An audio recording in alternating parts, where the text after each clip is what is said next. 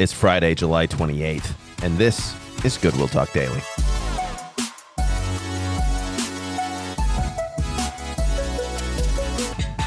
Well, welcome back, everybody, to Goodwill Talk Daily. It's great to be with you today. Pastor Marcos with you as normal. Uh, and we are still in the Sermon on the Mount, but taking a little bit of a shift because now we're entering into chapter seven. This is the third of the three chapters that Jesus takes to give us the Sermon on the Mount, a bunch of wisdom about practical living in the kingdom of God.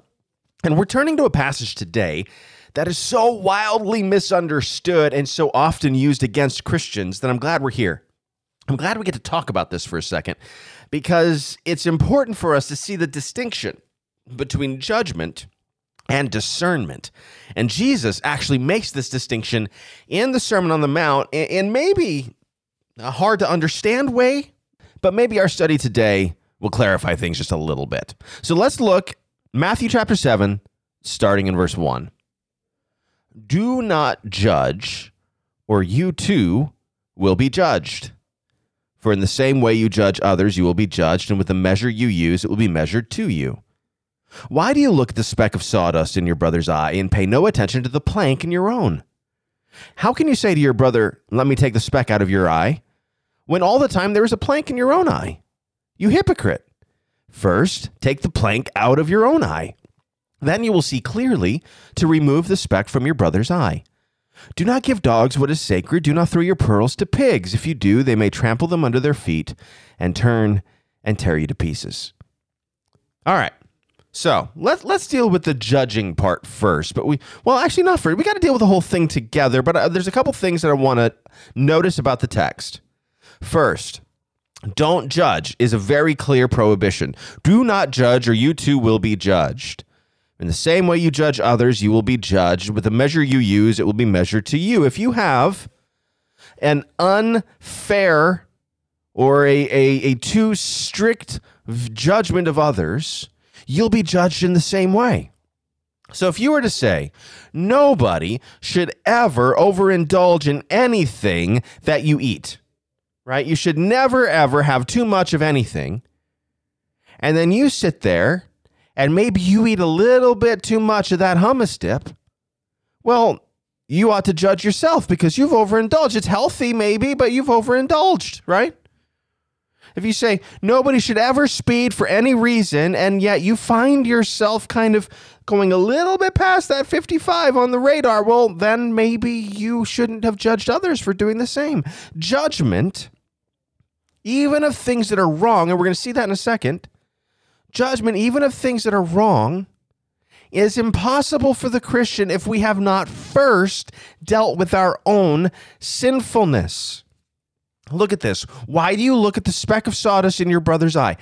Here's what's clear there is, in fact, a speck of sawdust in the eye. There is sin. There is something that is wrong. This isn't misidentifying wrong. This is saying there's something wrong here. And he's not saying never call it out. He's saying you call it out after you've dealt with your own sin by bringing it to the Lord and confessing. You see, we are able to go to our brothers and sisters and say, hey, that's not right. That's not okay.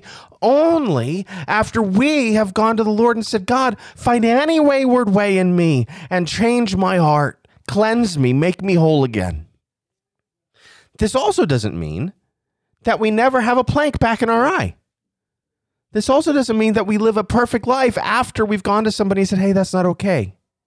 It means that we as Christians are to be known as living a life of repentance where we are eager to confess our sin to the Lord, to repent and receive the grace and mercy that He's given us. It is in that context that we are able to turn to a brother and say, I see this issue and I love you, and I'm, I'm bringing it to your attention, not from judgment, but out of love because I've been in that same place. I'm not judging you. I'm saying what's going on in your life. Maybe it's gone on in my life too, and I'm trying to lead you out of it. It's not judgment. It's loving correction. We don't judge people from a distance, but we lovingly come alongside people and lead them in repentance. And the way we lead them in repentance is we are the lead repenter. We are eager to repent of our sin because we know how wicked and sinful our sin is in the eyes of God. But here's the other thing this is, this passage is not. It's not it's not a prohibition from discernment. And that's why these last couple of verses, this last verse is so important.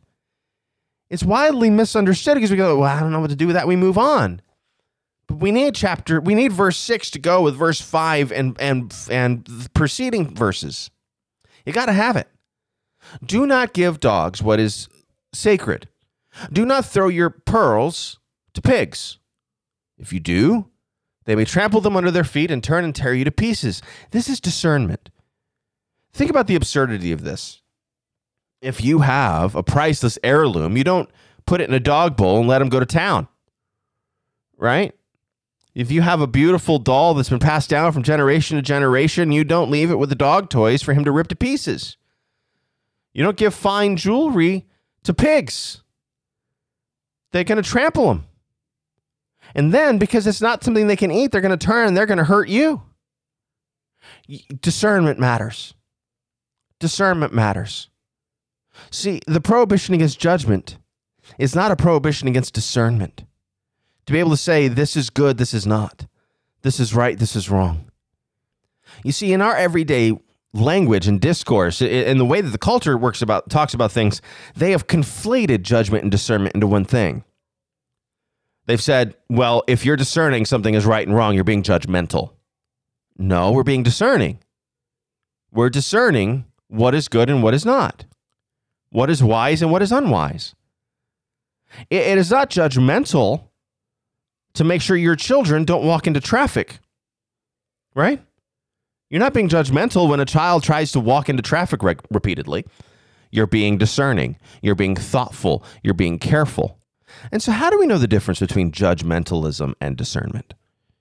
Well, a couple things. First, to be judgmental is to look down on somebody, to see them as less than, is to see them as a problem. To be discerning is to love others and lead them from error. You see the difference in the two things? So, if somebody is making really bad decisions, for example, about their finances. It is not it, it, it is not discernment to look at them and say that person will never get it right and they're terrible and we need to just stay away from that person. That's judgment. Discernment is to come alongside and say, hey, these are poor ideas. Not only am I not going to follow you in those, but I'm encouraging you to not do those things with your money. If somebody's drinking too much, it is judgmental to look at them and say that person is just a drunk and I don't want anything to do with them, stay away from them, ignore them.